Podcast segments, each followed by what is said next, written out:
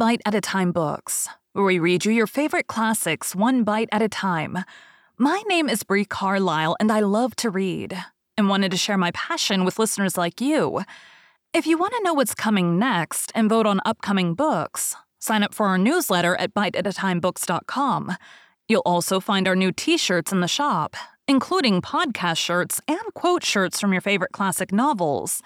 Be sure to follow my show on your favorite podcast platform so you get all the new episodes. You can find most of our links in the show notes. But also, our website, biteatatimebooks.com, includes all of the links for our show, including to our Patreon to support the show, and YouTube, where we have special behind the narration of the episodes. We're part of the Bite at a Time Books Productions Network.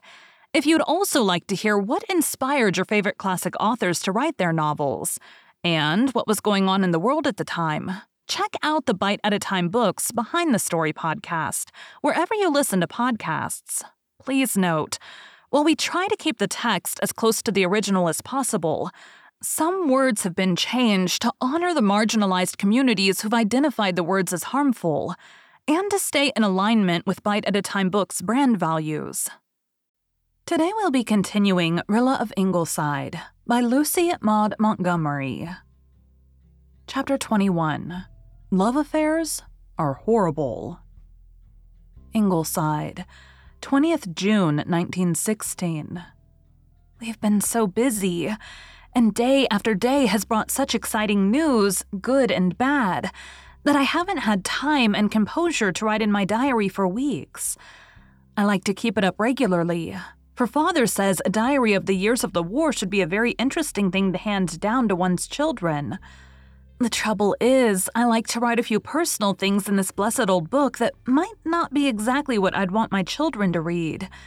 I feel that I shall be a far greater stickler for propriety in regard to them than I am for myself.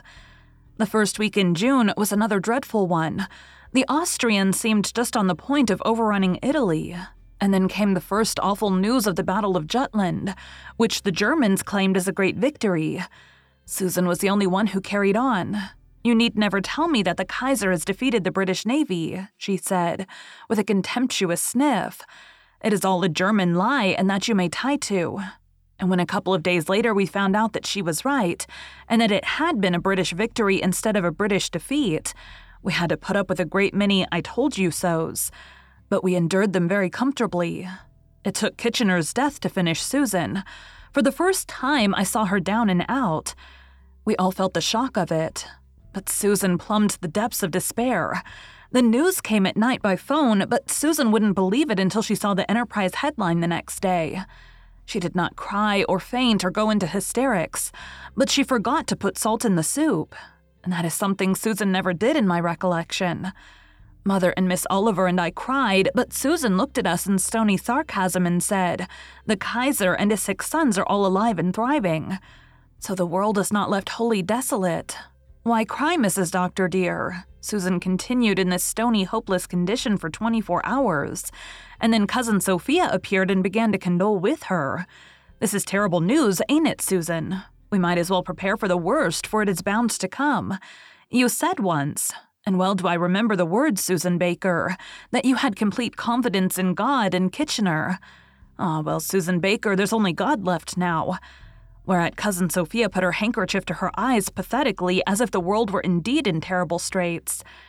As for Susan, Cousin Sophia was the salvation of her. She came to life with a jerk. Sophia Crawford, hold your peace, she said sternly. You may be an idiot, but you need not be an irreverent idiot. It is no more than decent to be weeping and wailing because the Almighty is the sole stay of the Allies now. As for Kitchener, his death is a great loss, and I do not dispute it. But the outcome of this war does not depend on one man's life, and now that the Russians are coming on again, you will soon see a change for the better. Susan said this so energetically that she convinced herself and cheered up immediately, but Cousin Sophia shook her head. Albert's wife wants to call the baby after Brusiloff, she said, but I told her to wait and see what becomes of him first. Them Russians has such a habit of petering out.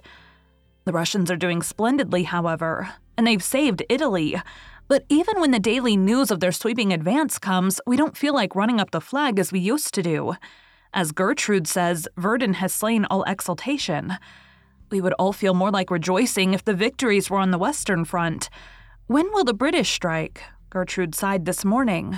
We have waited so long. So long. Our greatest local event in recent weeks was the route march the county battalion made through the county before it left for overseas. They marched from Charlottetown to Lowbridge, then round the harbor head and through the upper glen, and so down to the St. Mary station. Everybody turned out to see them, except old Fanny Clow, who is bedridden, and Mr. Pryor, who hadn't been seen out even in church since the night of the Union prayer meeting the previous week. It was wonderful and heartbreaking to see that battalion marching past. There were young men and middle aged men in it. There was Laurie McAllister from Over Harbor, who's only 16, but swore he was 18 so that he could enlist. And there was Angus Mackenzie from the Upper Glen, who is 55 if he's a day, and swore he was 44. There were two South African veterans from Lowbridge, and the three 18 year old Baxter triplets from Harbor Head. Everybody cheered as they went by, and they cheered Foster Booth, who is 40, walking side by side with his son Charlie, who is 20. Charlie's mother died when he was born. And when Charlie enlisted, Foster said he'd never yet let Charlie go anywhere he daren't go himself, and he didn't mean to begin with the Flanders trenches. At the station, Dog Monday nearly went out of his head. He tore about and sent messages to Jem by them all. Mr. Meredith read an address, and Rita Crawford recited the Piper. The soldiers cheered her like mad and cried, We'll follow, we'll follow, we won't break faith. And I felt so proud to think that it was my dear brother who had written such a wonderful, heart stirring thing. And then I looked at the khaki ranks and wondered if those tall fellows in uniform could be the boys I've laughed with and played with and danced with and teased all my life. Something seems to have touched them and set them apart. They have heard the Piper's call. Fred Arnold was in the battalion, and I felt dreadfully about him, for I realized that it was because of me that he was going away with such a sorrowful expression. I couldn't help it, but I felt as badly as if I could. The last evening of his leave, Fred came up to Ingleside and told me he loved me and asked me if I would promise to marry him someday if he ever came back. He was desperately in earnest, and I felt more wretched than I ever did in my life. I couldn't promise him that. Why, even if there was no question of Ken, I don't care for Fred that way and never could. But it seemed so cruel and heartless to send him away to the front without any hope of comfort. I cried like a baby. And yet. Oh, I am afraid that there must be something incurably frivolous about me, because right in the middle of it all, with me crying and Fred looking so wild and tragic, the thought popped into my head that it would be an unendurable thing to see that nose across from me at the breakfast table every morning of my life. There. That is one of the entries I wouldn't want my descendants to read in this journal. But it is the humiliating truth. And perhaps it's just as well that thought did come, or I might have been tricked by pity and remorse into giving him some rash assurance. If Fred's nose were as handsome as his eyes and mouth, some such thing might have happened. And then what an unthinkable predicament I should have been in. When poor Fred became convinced that I couldn't promise him, he behaved beautifully, though that rather made things worse. If he had been nasty about it, I wouldn't have felt so heartbroken and remorseful. Though why I should feel remorseful, I don't know, for I never encouraged Fred to think I cared a bit about him. Yet remorseful I did and do. If Fred Arnold never comes back from overseas, this will haunt me all my life. Then Fred said if he couldn't take my love with him to the trenches, at least he wanted to feel that he had my friendship. And would I kiss him just once and goodbye before he went? Perhaps forever. I don't know how I could ever have imagined that love affairs were delightful, interesting things. They are horrible. I couldn't even give poor heartbroken Fred one little kiss because of my promise to Ken. It seemed so brutal, I had to tell Fred that, of course, he would have my friendship, but that I couldn't kiss him, because I had promised somebody else I wouldn't. He said, Is it.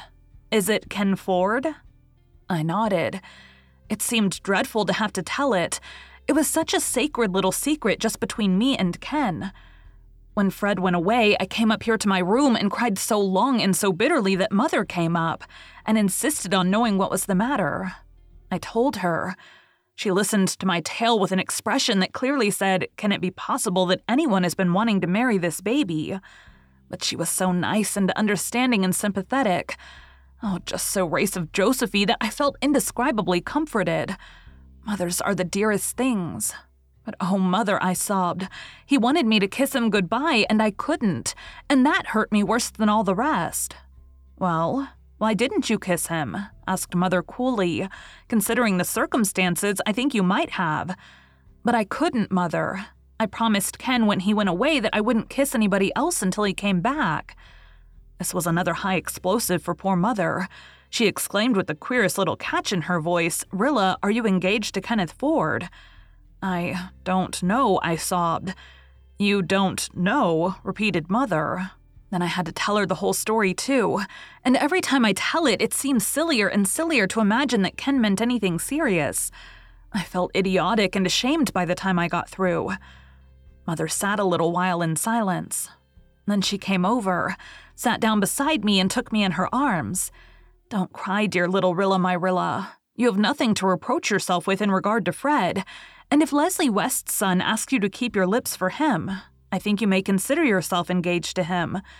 But oh, my baby, my last baby, I have lost you.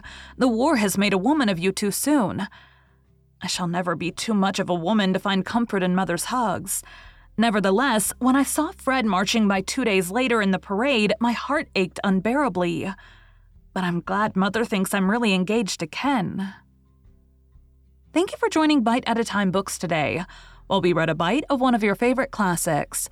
Again, my name is Bree Carlile, and I hope you come back tomorrow for the next bite of Rilla of Ingleside. Don't forget to sign up for our newsletter at biteatatimebooks.com and check out the shop. You can check out the show notes or our website, biteatatimebooks.com, for the rest of the links for our show. We'd love to hear from you on social media as well.